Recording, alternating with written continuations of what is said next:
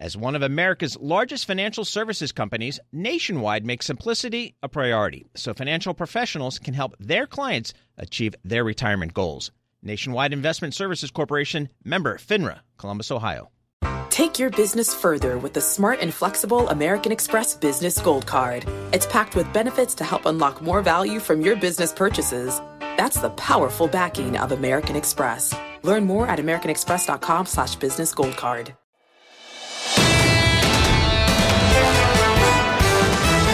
This is the Bloomberg Surveillance Podcast. I'm Tom Keene, along with Jonathan Ferro and Lisa Abramowitz. Join us each day for insight from the best in economics, geopolitics, finance, and investment. Subscribe to Bloomberg Surveillance on Demand on Apple, Spotify, and anywhere you get your podcasts, and always on Bloomberg.com, the Bloomberg Terminal, and the Bloomberg Business app. This is joy, and I'm going to cut to the chase of what Ethan Harris really did. There was a small shop that went under. It was called Lehman Brothers, and he was one of a select few that provided immense stability to Lehman Brothers and the debris. After that, he migrated over to Bank of America Merrill Lynch, where he's been a force for decades, and he's retiring here. I'm going to cut to the chase. Is Moynihan aware of this? Because Brian comes on Bloomberg. Well, I really think real GDP is going to do this, and he's looking at, down at Ethan Harris and stuff. Did Moynihan allow this? Yeah, he's allowing it. You know, one of the great things about our CEO is that he does read our stuff and he really cares about his research department. So uh, I'm going to miss that. I mean, one of the great things about yeah. working at B of A is that the firm really cares about research. I've been busting. He's selling this like a, you know, it's just great. Brian, you can't come out in front of the camera. Stay over there, uh, Brian. What's important here is you wrote a magnificent book years ago, Ben Bernanke's Fed, that was a, a piercing uh, book with your experience at the Fed about the dynamics of the Fed. What does Jerome Powell's Fed look like as you go to write your next book? Yeah, so I, I am going to finally write that next book you've been asking me about for 15 years. Um, you know, I think what we're going to see is a turning back the clock. I think the experiment that the Fed did with this 2020 uh, new framework didn't work. Um, and we're going to see a turning back of the clock to something that looks more like a Ben Bernanke or a Janet Yellen Fed. Um, I don't think it makes sense for the Fed to do what they did, was which is wait to the last second, wait for inflation to be really underway, and then start to hike interest rates. So I don't expect radical change, but rather kind of just go back to the old model. Well, the old model, is it the old model meaning uh, 10 years ago, or is it the old model 40 years ago, which was very different? And that's really the big debate we've been hearing about. What's your view of how we're going to look back at this moment in history? Was it a sea change that ushered in a new era of high inflation, yeah. or was it a pandemic induced blip that's going to go back to what we were seeing five years ago?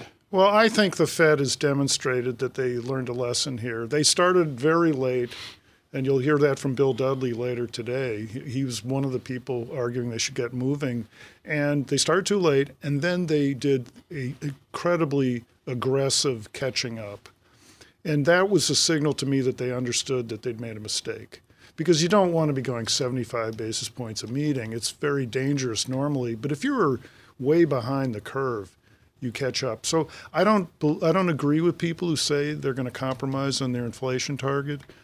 At his press conference, he repeats over and over and over again. Every chance he gets, he says, "We're serious about hitting our two percent inflation target." He's putting his credibility on the line. He does not want to be Arthur Burns. He wants to be Paul Volcker. What have we learned though about this aggressive tightening? You're saying they don't want to do that. They did that nothing broke. You could argue, okay, we saw some bank uh, rumbles, but right now we're looking at, at housing reaccelerating, seeming to have already bottomed, and much of the economy performing better than expected. What do you make of that? Well, I think that they we're up against some very big tailwinds in the economy. You had all that massive excess saving left over from the fiscal stimulus during the crisis.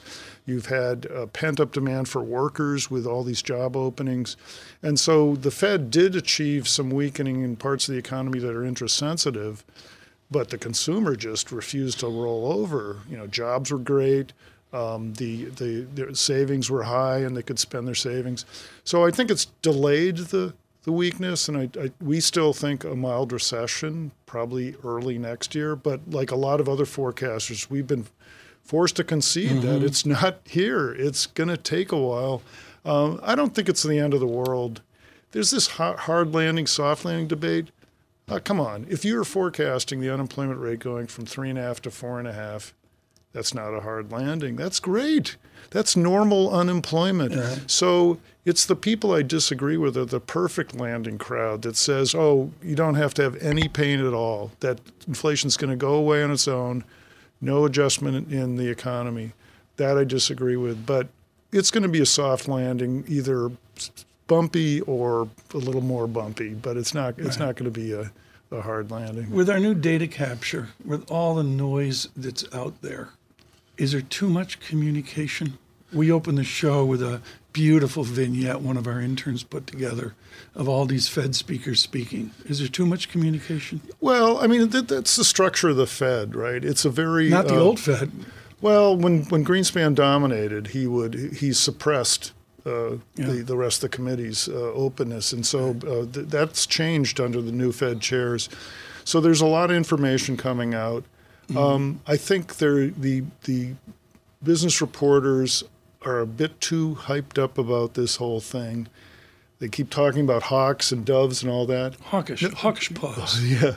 Well, look look at the Fed. There's been virtually no dissents through a period of way behind the curve, fastest tightening mm-hmm. in history, and now data dependent. Nobody's dissenting. Right. So right. the the idea that you know you need to uh, get all right. pumped up about what some dove said or what some hawk said, I think is way overdone. Um, you, you, have been prodigious in building careers. I mean, what you did for Michelle Myers, she went off to some charge card company to, you know, I don't know what she was thinking. Moynihan's yet to recover from Michelle Meyer leaving.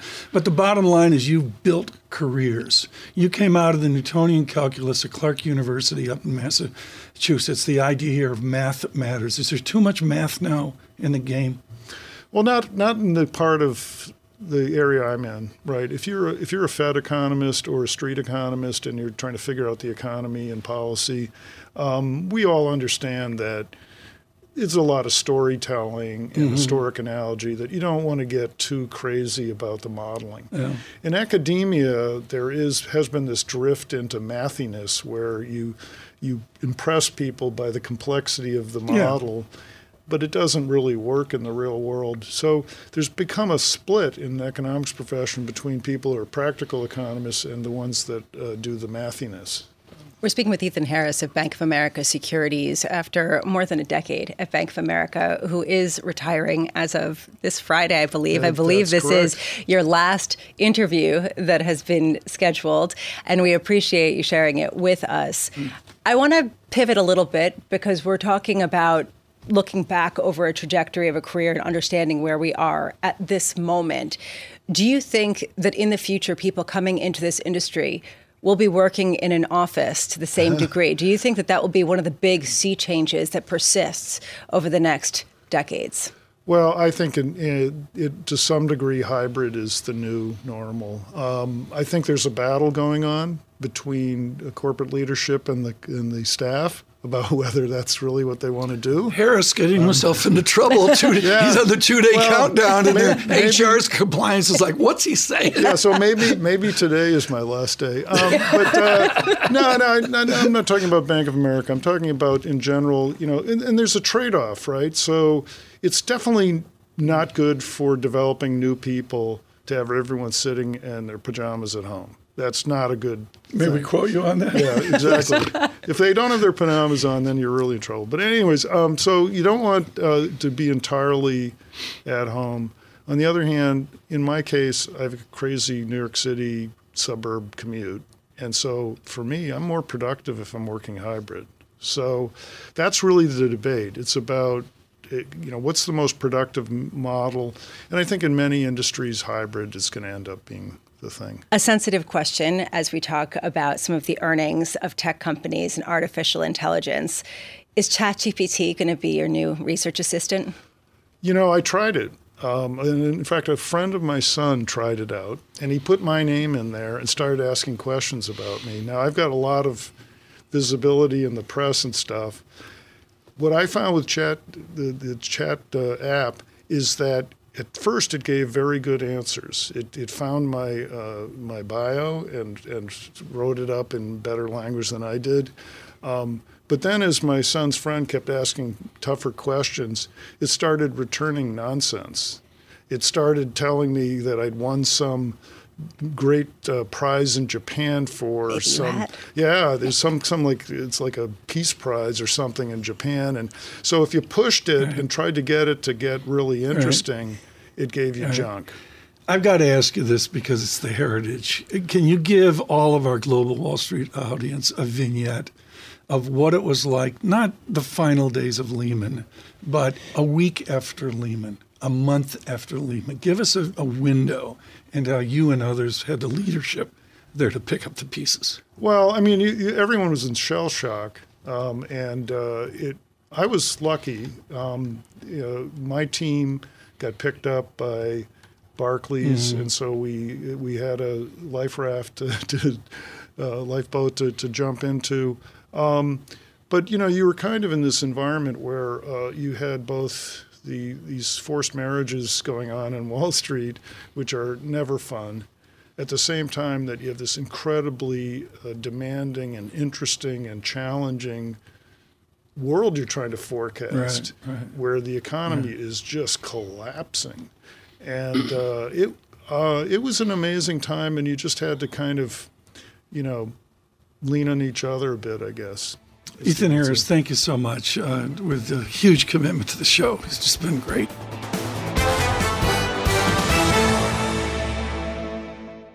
Nobody ever says make it complicated. That is why Nationwide makes simplicity a priority by providing financial professionals with straightforward, client ready resources. From clear strategies to help clients meet retirement savings and income needs, to ways to cover rising healthcare costs and more. Nationwide simplifies planning so more time can be spent helping clients. Nationwide is on your side. Nationwide Investment Services Corporation, member FINRA, Columbus, Ohio. The countdown has begun. This May, a thousand global leaders will gather in Doha for the Qatar Economic Forum powered by Bloomberg, held in conjunction with our official partners, the Qatar Ministry of Commerce and Industry and Media City Qatar, and premier sponsor QNB. Join heads of state, influential ministers, and leading CEOs to make new connections and gain unique insights. Learn more at QatarEconomicForum.com.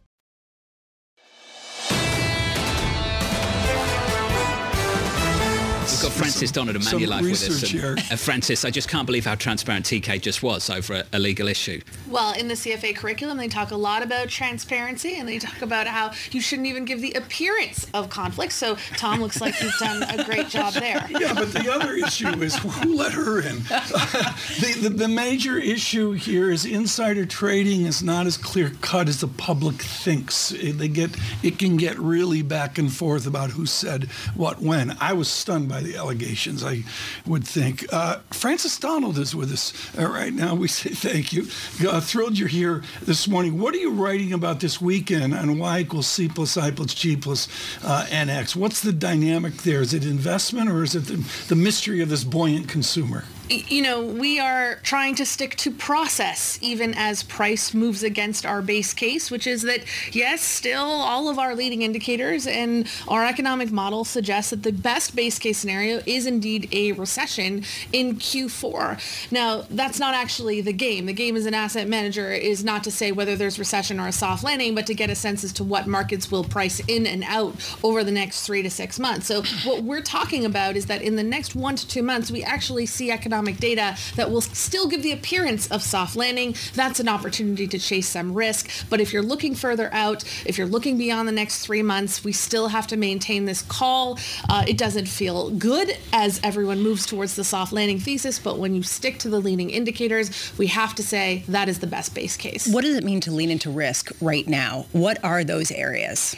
Uh, well, there is, even as a macro strategist, as an economist, I can say sometimes you need to participate in momentum driven rallies. This happens. Uh, macro is not always the primary investment driver. Again, that is not the most comfortable thing to say as a macro strategist, but an overlay, and it matters much more at inflection points. I do not believe right now we are at an inflection point, even though uh, today is a Fed meeting and it may feel that way. That inflection point is to when that recession will probably come back into the story, is probably three months from now. So if you want to play off momentum, sentiment, and technicals, now is the time to shine if those are your strengths. Did somebody overnight push their recession call out to 2025? I'm going to say Goldman Sachs, but I'm making it up. I didn't see that. Somebody out 25. there. I mean, every everybody's pushing it out. Not not 2024. Well, they have done all year.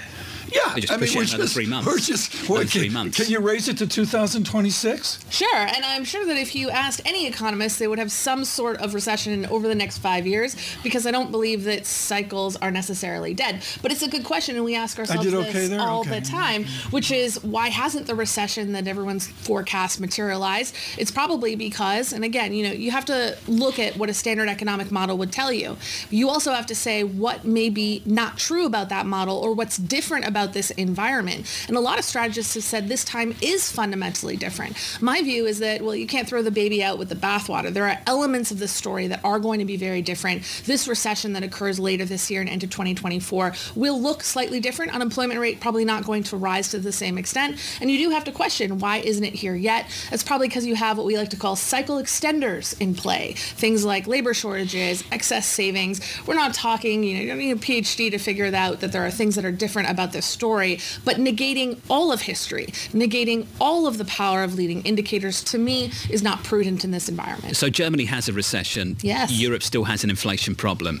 As you anticipate that growth downturn in the United States, do you also envision that maybe we have a sticky inflation problem too simultaneously? Yeah, absolutely. And this is actually what concerns me more. We spend so much time th- talking about recession or soft landing. There are a heck of a lot of environments in between those two things. And frankly, if I'm an asset manager, which I am, and trying to figure out how to invest over the next five years, a classic recession rebound, we have a playbook for that. You can do well in that type of environment. What concerns me more, what we don't have the playbooks for, is what Europe is experiencing now sticky high inflation with no growth. Uh, one thing I'm worried about is actually this concept of the soft landing being green light, being the most bullish outcome. I'm not sure that a soft landing is as bullish as everybody makes it out to be because we have four cuts priced in for next year. And if we don't get those because the economy is all clear, we have a re-rating to be made in a variety of risk assets.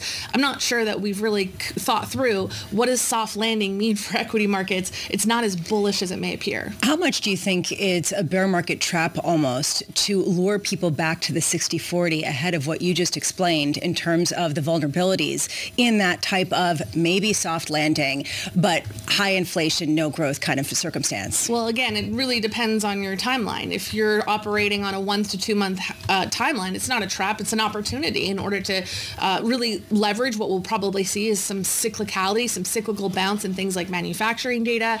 But if you're a longer term investor, absolutely you should be looking at these bullish runs as opportunities to add back to quality and maybe reduce your risk. I think it's also going to call into play why there's a lot more focus on alternative assets and private assets. Uh, because in this type of environment, one that John is describing as slower growth, recessions with sticky high inflation, Right. we're going to be looking for asset classes that really reduce that volatility and are less correlated with the 60 40. Asking for a friend. Is the meeting this afternoon? Is the press conference this afternoon a snooze fest? Uh, I hope for markets that it is, and I would expect that Chair Powell also hopes that it's a snooze But what's fest. your prediction here? Um, I, I don't believe there is anything that Chair Powell could say today that uh, would convince the market to take out rate cuts from next year. And that's because just about everybody recognizes that the Fed does not have the luxury of pivoting. What's happened since the last meeting? We've got ag prices surging, inflation expectations in the longer end of the curve are up quite a bit, and financial conditions are easing. He has no choice. He cannot go dovish. If he does, it'll be a little bit of an accident. So this is a market that's probably going to start putting a little less weight on what the Fed says and more on what 2024 is going to look like. How do you think he manages what is increasingly looking like a broken consensus on the FOMC? Well, that's a tough one. Probably like a lot of strategists are doing, which is coming out with a base case and then thinking through all the other scenarios behind the scenes. Goldman does a good job about talking about a base case and then a probability weighted base case. Uh, and the, so the Fed can start talking a little bit more about scenarios, but it comes back to the issue that the Fed has to control inflation expectations. I think this is a big theme for the next five years that central banks will have to have a moment where they admit we don't know what's always going on. And secondly, we can't combat all elements of inflation. That's going to be the story for how markets trade around central banks over the se- or the secular theme. Frances, this was awesome. Come in the studio more often. I'd love to. I love you. it. Frances Donald of Manulife. Right now in the bond, John, I'm going to bounce it back to you here. It's Kathy Jones is with us. She's chief fixed income strategist at Charles Schwab, and I think this is underplayed, John. There's been real stasis here, the real yield stasis, 10-year yield stasis. All my radar's up on the bond market because it's boring right now. Kathy, let's get to it. Will it be boring at 2.30 Eastern Time?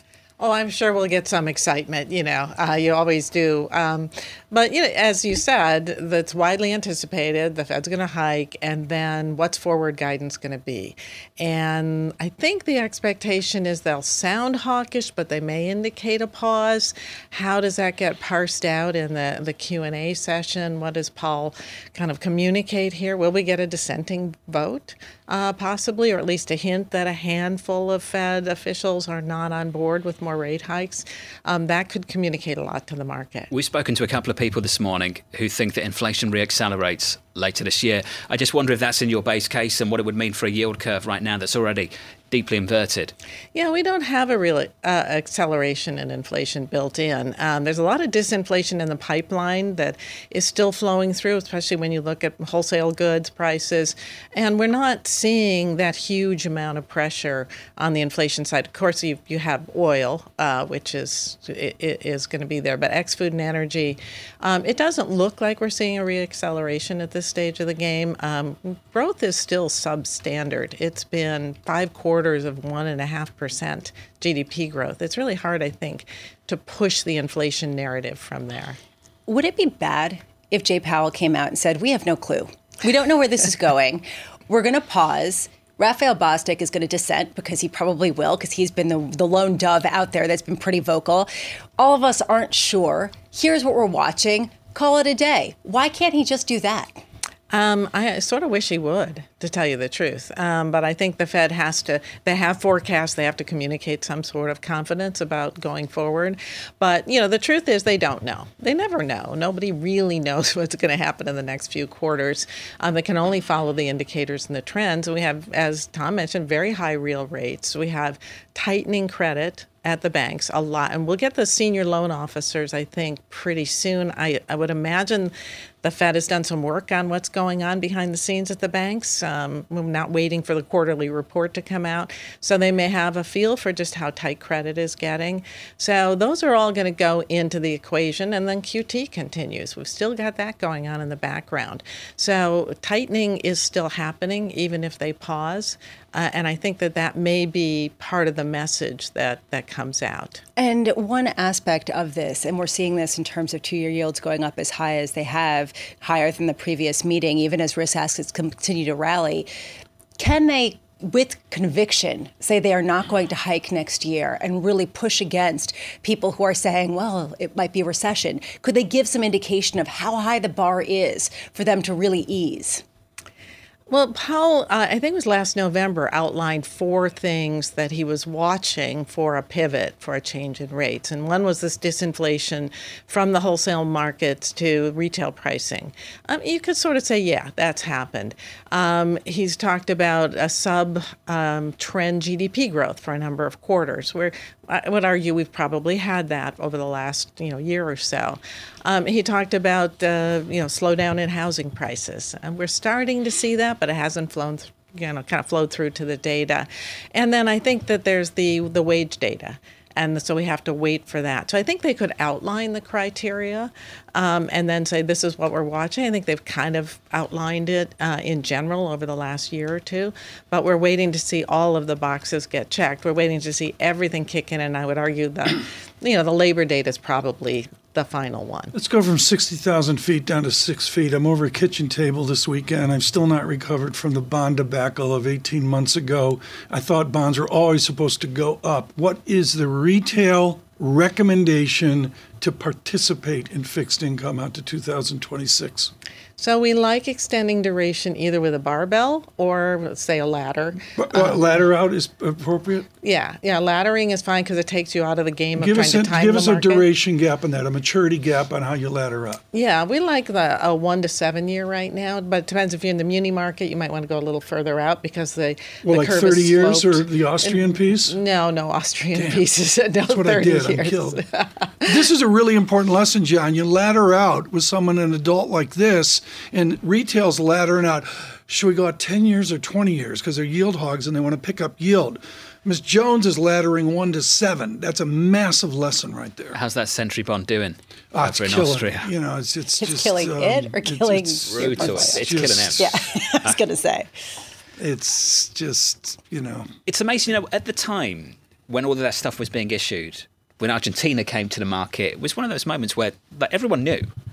Everyone knew. It wasn't like you had that contrarian They- thought, well, this is a bubble, this is No, bad. no. Like everyone knew it was. They also knew that negative yields was deeply unsustainable. They just got more negative and persisted for a long time, Lisa. This is when you know something's truly a bubble. When people say maybe it's a bubble that can just exist in perpetuity, and bonds have a new place where it's really capital appreciation and the or the, the, the, the price appreciation, not the actual coupon, which is nothing. Yeah, we were going to the bond market for capital returns. Yeah. And a monster bond market rally. That yields are negative, great, but they'll be more negative, and prices Well, are going an up. and arch- that, that was the story, like Yeah. the last ten years, Tom. I mean, I mean, it is. I mean, the last, the whole last ten years, last sixteen years. I Kathy Jones, as well. thank you. It's good to see you. Kathy Jones at Charles Schwab there.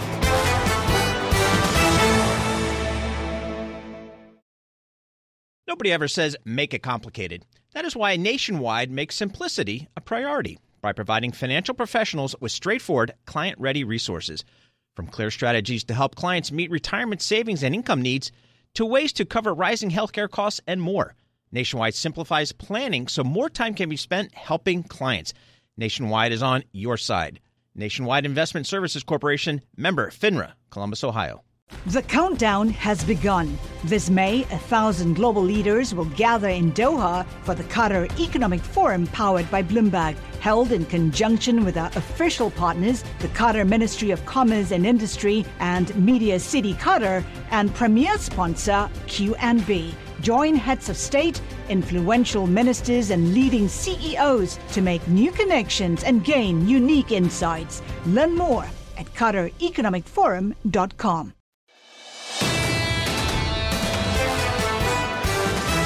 Dan Ives alongside us this morning, and good morning, I, Dan. I, I couldn't tell. My it's, eyes it's couldn't good to see tell. you. I thought you were going to say at the corner of my eye, I saw this fluorescent jacket, and that's when I met Dan Ives. Dan, I always reflect on this video, and you've heard this story before, forgive me, but you remember the clip from 60 Minutes in the late 90s, and there's this very sort of smug journalist asking an analyst about Amazon being bigger than Sears and saying, bigger than Sears, and you look back on it 30 years later, 25 years later, and it sounds ridiculous. So in moments like these, I try and be maybe a little bit modest about what I don't know and try and be a little bit, you know, humility is the word maybe, Yes. Bramo, just, you know, try and have some humility about this AI moment. Dan, do you think we need a bigger dose of humility about how big this could be?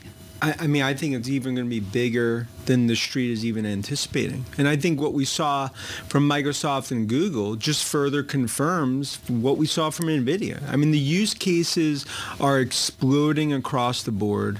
And if you, I look at this as a 1995 moment, biggest transformation that we've seen in tech in 30 years. And I think that's why th- this is just what's going to lead, obviously, it's by Fed and macro. It's the start of a new tech bull market, in my opinion.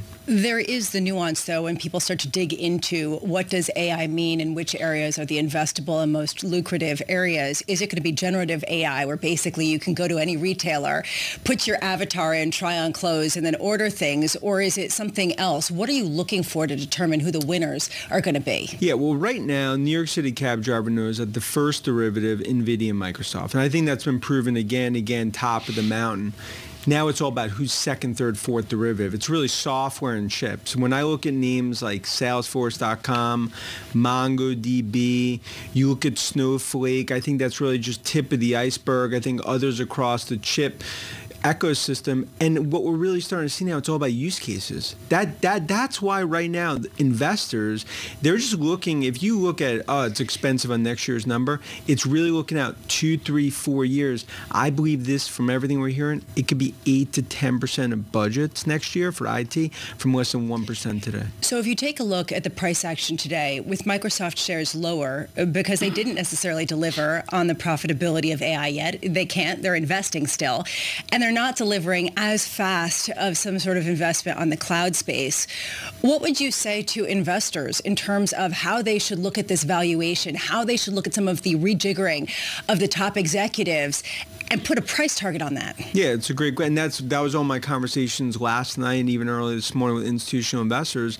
Look, Nadella, the tactician, the Hall of Famer. I mean, this is just getting the popcorn out ready for what I view as actually an accelerating growth story. They're not gonna, they're they're not Cook style gonna give their playbook away. They're gonna keep this conservative, and I view just a sandbag special as they continue to just beat numbers over the next few quarters, which is why I believe Microsoft a year from now it's going to join Apple in that three trillion dollar. I think mm-hmm. what three point five trillion. What I see in a year. George Hammond writes in the FT today about the AI crew. He's got Anthropic, Google, Microsoft, and OpenAI. Okay, I guess that's the new industry organization around this.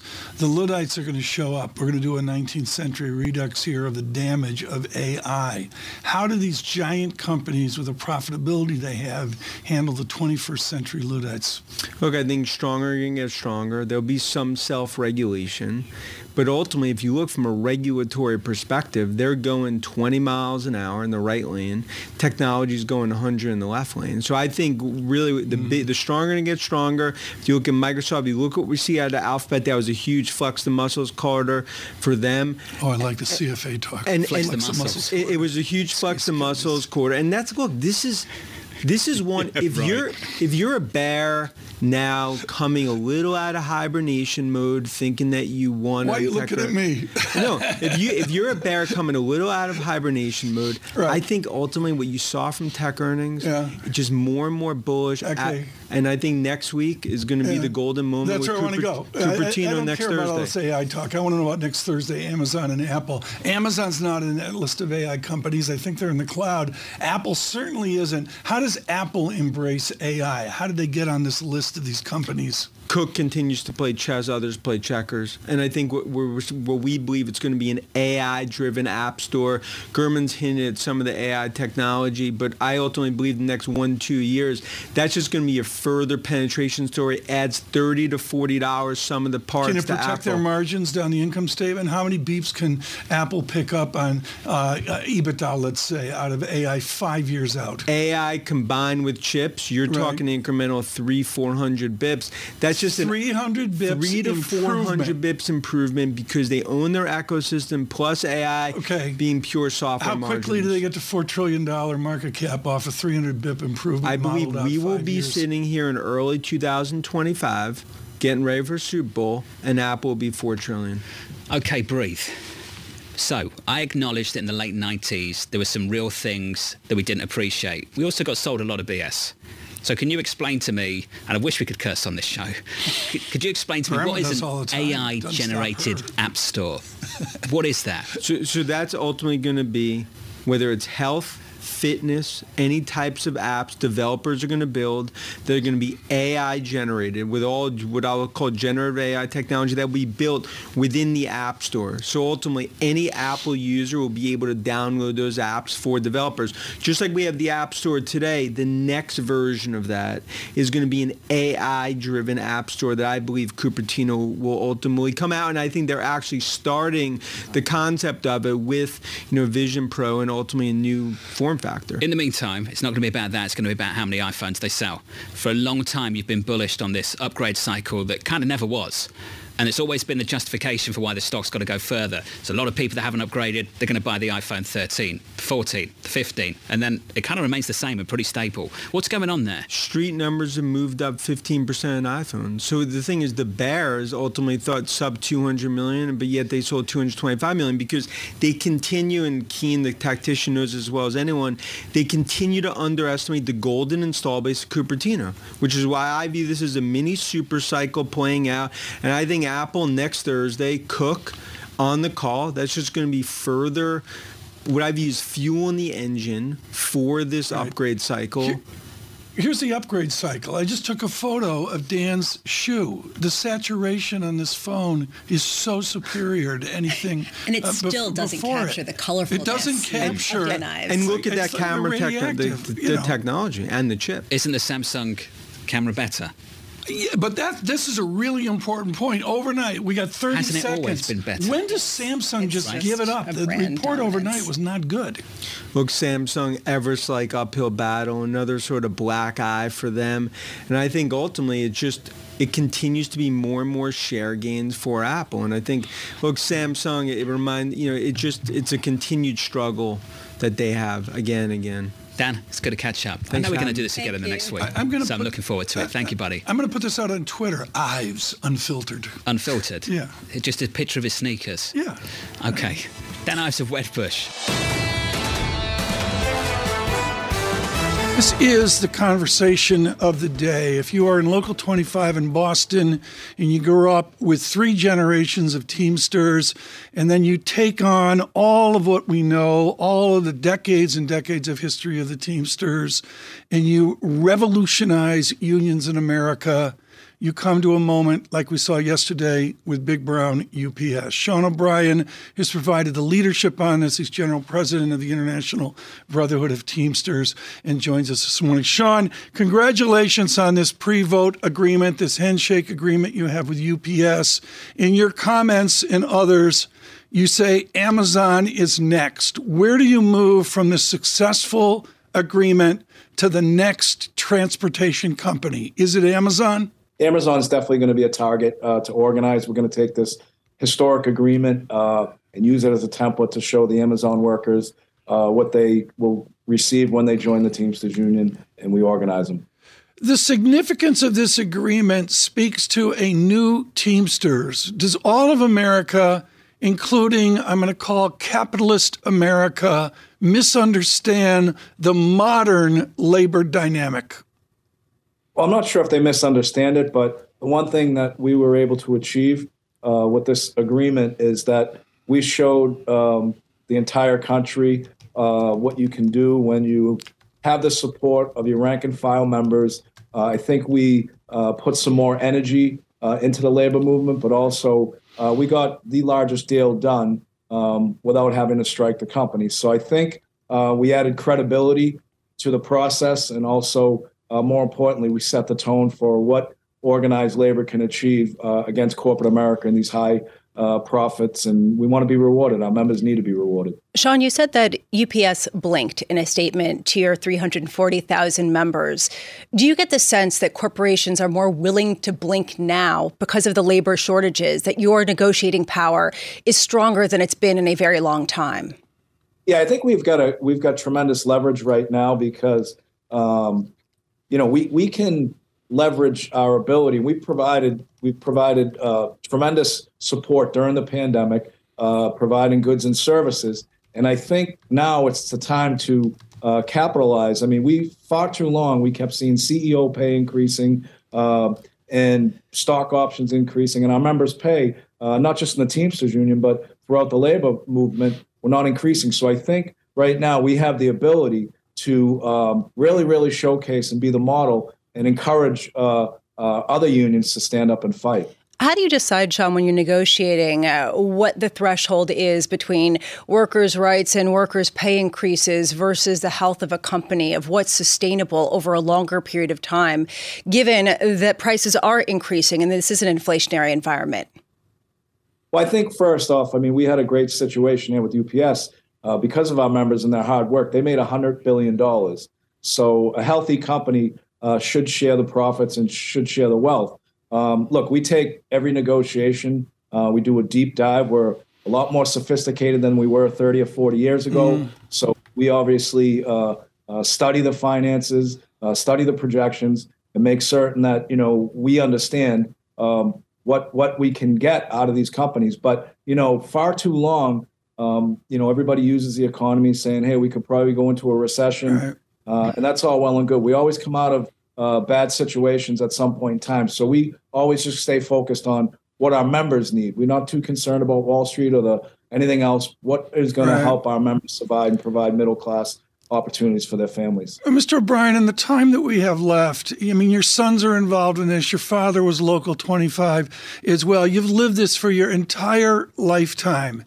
How do we change the atomization of labor in America, the deunionization of America? Do you perceive a sea change with this agreement?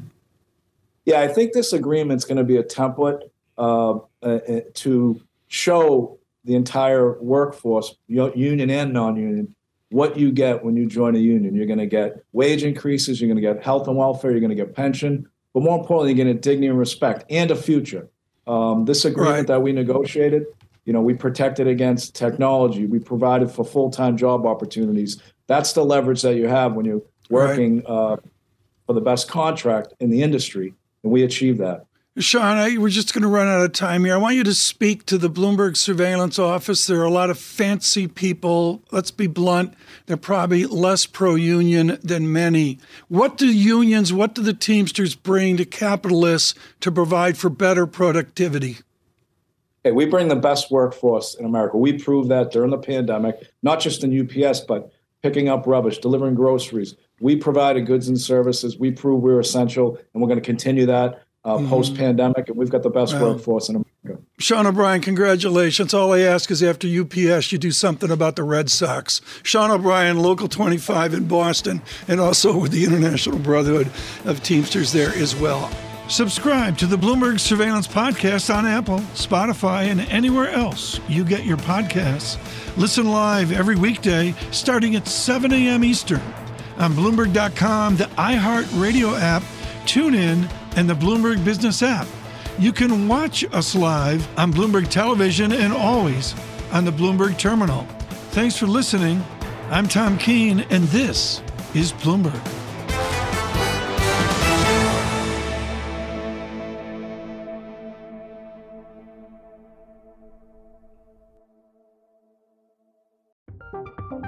From Silicon Valley to Wall Street, the promise and perils of artificial intelligence are playing out on the world stage.